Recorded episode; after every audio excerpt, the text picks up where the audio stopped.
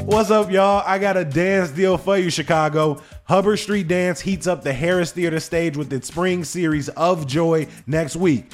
Now, this is some of the most dynamic, cutting edge contemporary dance made by the world's leading choreographers right here in Chicago. I'm excited for echoes of our ancestors by Maria Torres, among other creators. But you can only catch it for three performances between May 17th and May 19th. Luckily, CityCast Chicago listeners can get tickets in any section for 20% off using code CityCast online or over the phone. Visit hubbardstreetdance.com for details and use code CityCast. Today on CityCast Chicago, one of the city's most powerful former alders was found guilty on corruption charges, and a child's death at a migrant shelter is raising questions about conditions at the city's largest facility. Executive producer Simone Alicea and producer Michelle Navarro are here to catch us up on the week's biggest stories, plus share a little bit of good news from 2023.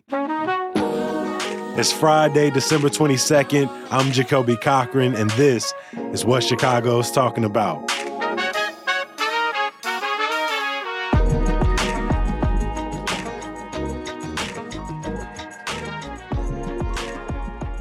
Yo, before we get into the episode, I want to remind you CityCast Chicago has launched our very first membership.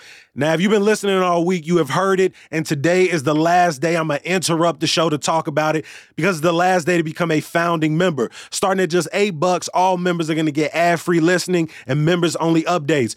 We appreciate all your love and support over the first three years and 700 episodes, and we want to be here for some more years. So please consider joining now at the friend or the cousin level. You can do it by visiting membership.citycast.fm slash Chicago.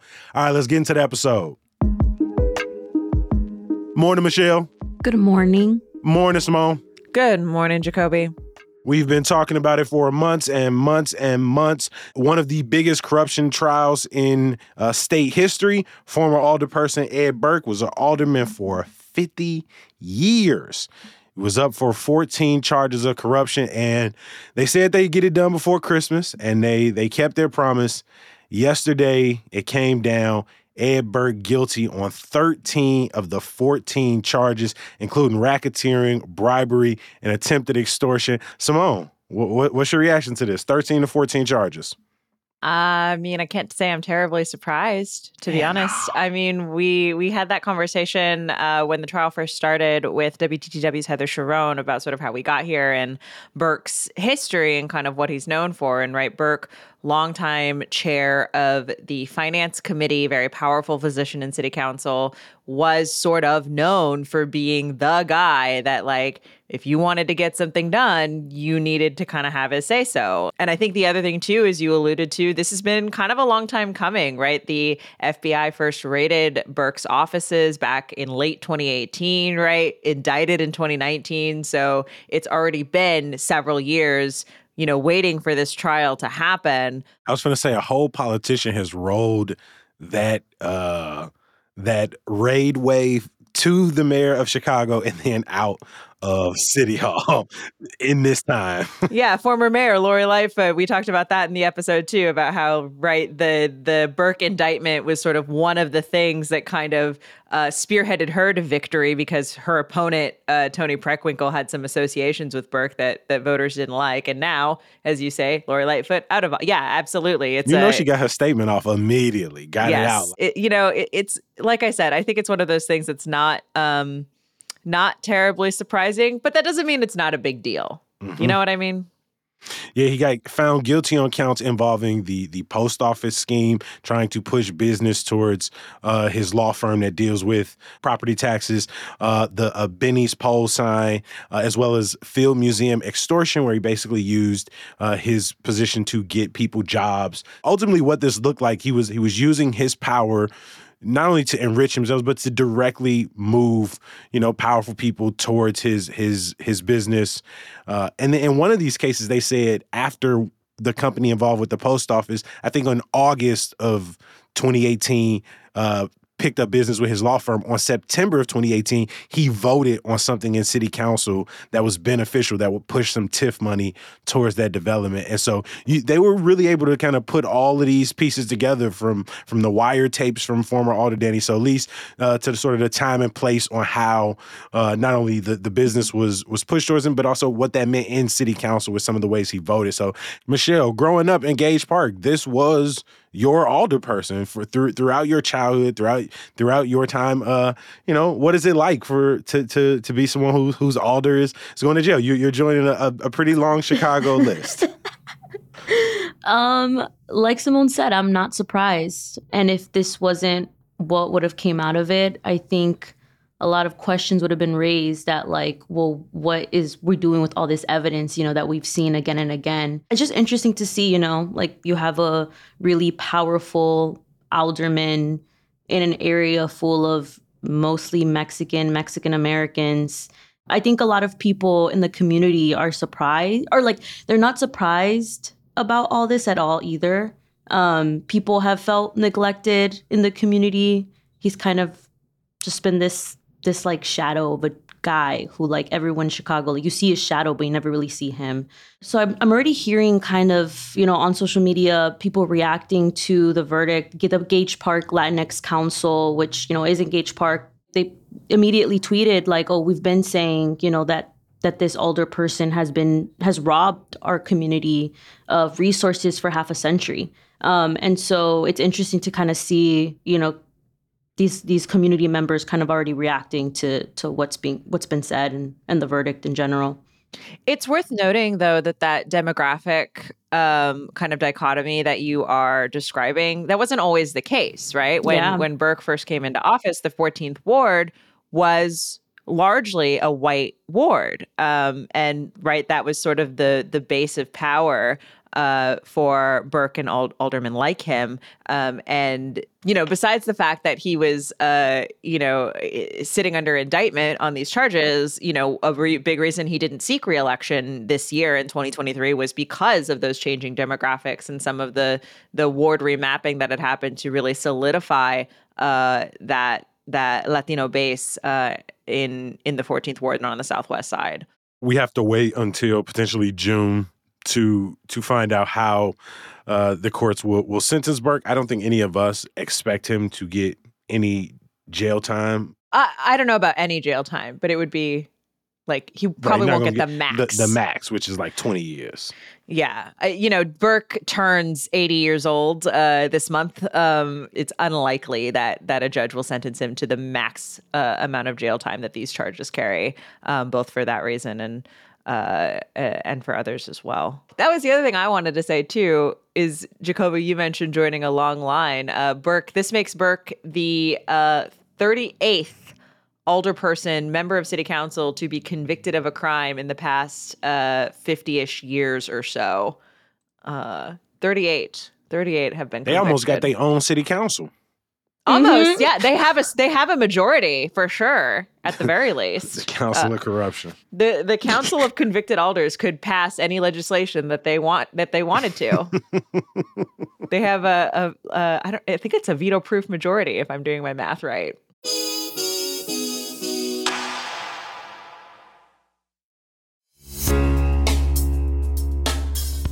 Are you self conscious about your smile? Do you only allow yourself a closed mouth grin? Well, with aligner experts, there's no reason for you to diminish your smile. As orthodontists, they have the privilege of witnessing the remarkable transformation of patients' smiles, which often translates into a profound boost in their confidence. Yet, there always seems to be a deterrent. I ain't got the time, I don't have the funds. Luckily, Aligner Experts is redefining convenient and accessible clear aligner solutions. With customizable treatments, transparent pricing, and their cutting edge 3D scanners and dental monitoring technology, you can transform your smile through the convenience of your own schedule. Stop in at their West Loop or Lakeview clinic today for your complimentary smile assessment. Aligner Experts your destination for advanced clear aligner solutions. P.S. They got another clinic on the way, so stay tuned for their Old Town location. We have been talking about the state of Chicago's new arrival and asylum seeker facilities all month. I mean, we have had news, it feels like every single day from the plan for two sort of uh, large scale facilities that were canceled. Uh, people have been looking into how much money is being spent. But at the heart of this story are still the over 20,000 people who have arrived to Chicago in the last year and a half. And this week, tragic news came out of the, the city's largest facility in the Pilsen neighborhood when a five year old boy was reported dead after days of illness. Uh, Jean Carlos Martinez Rivero at a area hospital earlier this week. Uh, Simone, investigations have been going on into the cause of the death. More has come out about the state of the Pilsen facility, which, I mean, holds over 2,000 people currently, which honestly was a shock to me when I read it this week. What's the latest news? What, what do we know so far? Yeah, I think there's still a lot of confusion and a lot of questions um, about what's happening. The five year old boy who died was showing signs of illness, was taken to the hospital. And then, like the day after, we also saw other children being taken to the hospital um, treated for illnesses uh, and, and a couple of adults as well. And so there was this question like, is there something spreading? Is something going on? The city has come out and said that there is no relationship between the other children who were hospitalized and Martinez Rivero, uh, the the young boy who died. You know that there's not an outbreak of something that is you know kind of tearing through the facility that is deadly uh, or worrisome in that sense. Um, that said, there are a lot of illnesses being reported at that facility, a lot of ambulances um, that have had to respond to emergencies at that facility. And what advocates and also migrants themselves are reporting is that it is very overcrowded, that there is a lot of sickness going around, um, and also that uh, some volunteers, particularly medical volunteers, have said that um, they aren't being given enough access uh, to get inside to actually treat people for illnesses, get folks treated, get folks checked out, get folks vaccinated. Um, from what has been described in a lot of the reporting out of the Sun Times, out of Borderless, out of Block Club, it just sounds like there's sort of a lot of chaos in terms of getting um, medical uh, treatment and, and medical attention to folks who are living at this shelter at, at again the city's largest shelter uh, in, in Pilsen. While the city focused so much in their response on sort of assuaging fear that there isn't an infectious disease going on. A lot of reporters and critics sort of pushed back and said, okay, but, but what about the other issues that are being reported? Our colleagues over at Borderless Magazine over the last couple of weeks have been reporting more and more about speaking to asylum seekers who've been staying inside of the city shelters. And people at the Pilsen sites have said it's dusty, it's cramped. Like you said, we don't. It's cold too. That's it, another it's, report. It's, right. It, it's it's cold as hell. The, they say the bathrooms are dirty. Sometimes the food is spoiled and expired. People have reported mistreatment, uh, flu, respiratory illness, chicken pox, and so you know even if the there isn't a sort of infectious disease moving throughout. Right now, there is a sense of uh, sort of, I don't know if hopelessness is the right word, but a, a, huge frustration moving through the shelter that, you know, on one hand, you know, a, a company is being paid almost $100 million to run the city's facilities. But when people are saying, hey, we're not getting sort of basic resources, we're not getting basic medical attention, it, it builds up the question again of all of this money is going out the door but it doesn't feel like uh, it, it's maybe getting to the people who need it most. Yeah, referencing their uh, uh, contract that the city has with Favorite Healthcare Staffing, which is a Kansas-based uh, company that staffs the city shelters, and um, has been criticized for by by Chicago alders and by others as well um, for charging uh, exorbitant fees for its services.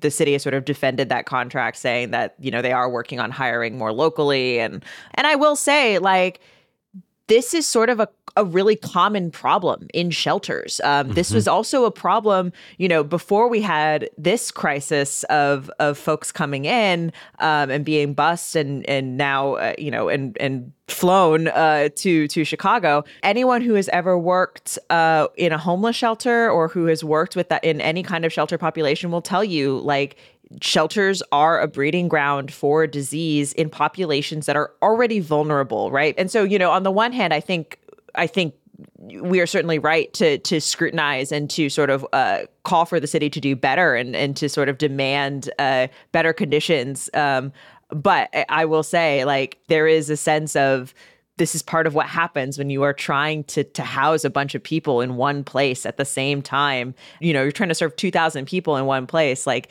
it's really difficult. It's it's a really really difficult proposition just from a public health standpoint, let alone, you know, everything else. This has become an like a public health emergency. Um and the fact that it's taken so long for the city to respond adequately. I think when it comes to a child dying, it it, it I hope it would remind people of their humanity, especially if people don't really know how they feel. Most of the times, I think I think you've said this before, Jacoby, where we talk about you know a lot of communities who have felt neglected. Um, kind of feel like there's a scarcity of resources. And so when other communities come in and they need the resources as well, and they may feel that, you know, their issues are getting addressed more than theirs has, it could be really divisive and and really dangerous. And I don't know. I feel like with everything that's going on with the world, children should be in the care of community. I, I would hope that people, this is kind of like a, a rude awakening in a way. Like just like to for people yeah. to really reflect on like what's being done and what can be done.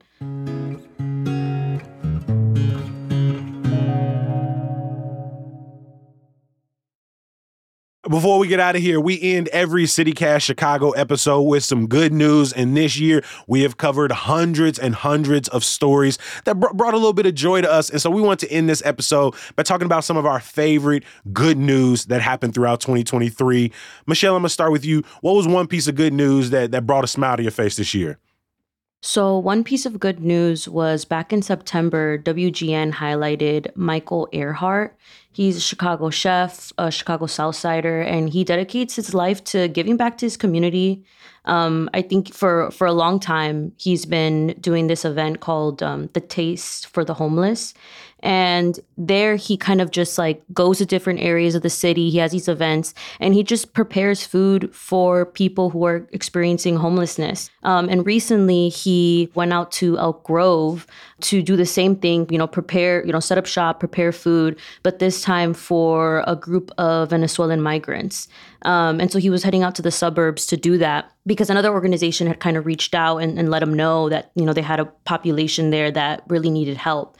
And I don't know, I just think it's really inspiring. Like, again, just coming off from that news about the really sad living conditions that people are currently living in, you know, under the city's care and you know just to just to be reminded that there's people in the community. And he's not the only one right? Like there's definitely a, a lot of organizations and people who are reaching out and really trying to you know care for this this vulnerable population for sure. I think Chicagoans in many ways have been the unsung heroes, like y'all have been saying, from making food, providing clothes, providing basic medical care, trying to help figure out using their nonprofit connections in Texas and along the route to, to let people know and coordinate when people are, are coming to Chicago. Uh, there have been just a lot of everyday folks who've who've opened up their house, thrown pop up parties, just just been a place of of, of a site of refuge, you know, a, a, sense of community for people who are arriving to a place um, that is, for all practical purposes, a, a new, strange, and probably terrifying location. Simone, what about you? What was one piece of good news? Obviously, like all of our conversations, it's hard to whittle it down, but what's something that that's carried you this year that's giving you some joy? Yeah, I was going back through some of our coverage and trying to, uh, you know, we we did so many good news stories this year, but one thing that I want to highlight that also kind of gets at this community thing, um, block parties were back this year. So back in July, we did a couple conversations about block parties, how to host a block party. And as part of that, we were looking up the numbers of how many block party permits people had been asking for. And it's so interesting because you look at 2020, and in 2020, there were 58 block party permits total mm. for the whole year. Now in 2023, there were nearly 4,000 permits. Uh, that were okay. issued. So people were out on their blocks, you know, they were getting together, they were, you know, having Drinking a good some little hugs. Yeah, or mm-hmm. whatever, you know, they were having a good time. And I you know, it's not quite back at the level that it was at at 2019, but it's just to kind of see that number uh, kind of growing after you know everybody was sort of stuck in their homes and they weren't out in community. Like mm-hmm. I feel like it's just like a data point that really kind of exemplifies just the way everyone was outside and together and hanging out this year. Um, and I I love it. I think it's great. Yeah, I stopped by block parties in Calumet Heights, just passing through, walking to my mom's house, Hyde Park very intentionally, and Englewood. And so they they they felt back this summer to me those were like my favorite days as a child like knowing that you know my neighbor was coming coming over to the house with a clipboard i was like yes block party's coming soon and my my block actually the one i grew up on we haven't had a block party since 2019 but now that i'm back i'm like maybe I should get on this block party planning committee. Maybe it's my time. Maybe you the you know? clipboard. But yeah, maybe I'm the one holding the clipboard now. So we'll see. I love that for Gage Park. Michelle, back to, to, to spice things up, y'all. Change some things around. and then because I know our audience and I know they love not only good news, but they love a good news story. My good news from this year is the end of cash bail the Pretrial Fairness Act officially going uh, into effect in September. Was supposed to go into effect earlier this year, but got held up in courts. A bunch of lawsuits, but it officially went in. And all of the, a lot of the stories I've been reading over the last couple of weeks and months are saying that hey, all that nonsense that you know conservatives were talking about and those fake newspapers about how the SAFE-T Act the end of cash bail was going to bring about sort of a spike in crime and people running through the streets around chicago and springfield and other cities in illinois. It's good to see in these months that everywhere from sangamon county to cook county people are reporting um, uh, fewer cases needing to be seen by judges. They're uh, reporting like record low numbers inside of their jails. They they have seen no associated crime spikes in their areas.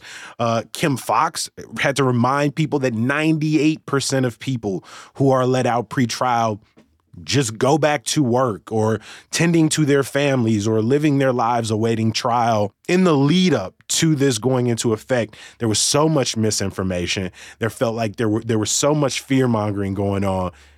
It's good to see that the, the, the sky hasn't fallen and that we have taken one step towards creating a, a slightly more equitable um, you know, criminal legal system. I want to give another thank you to our producer, Michelle Navarro. Thanks for having me, Jacoby. And our executive producer, Simone Alicea. Thanks.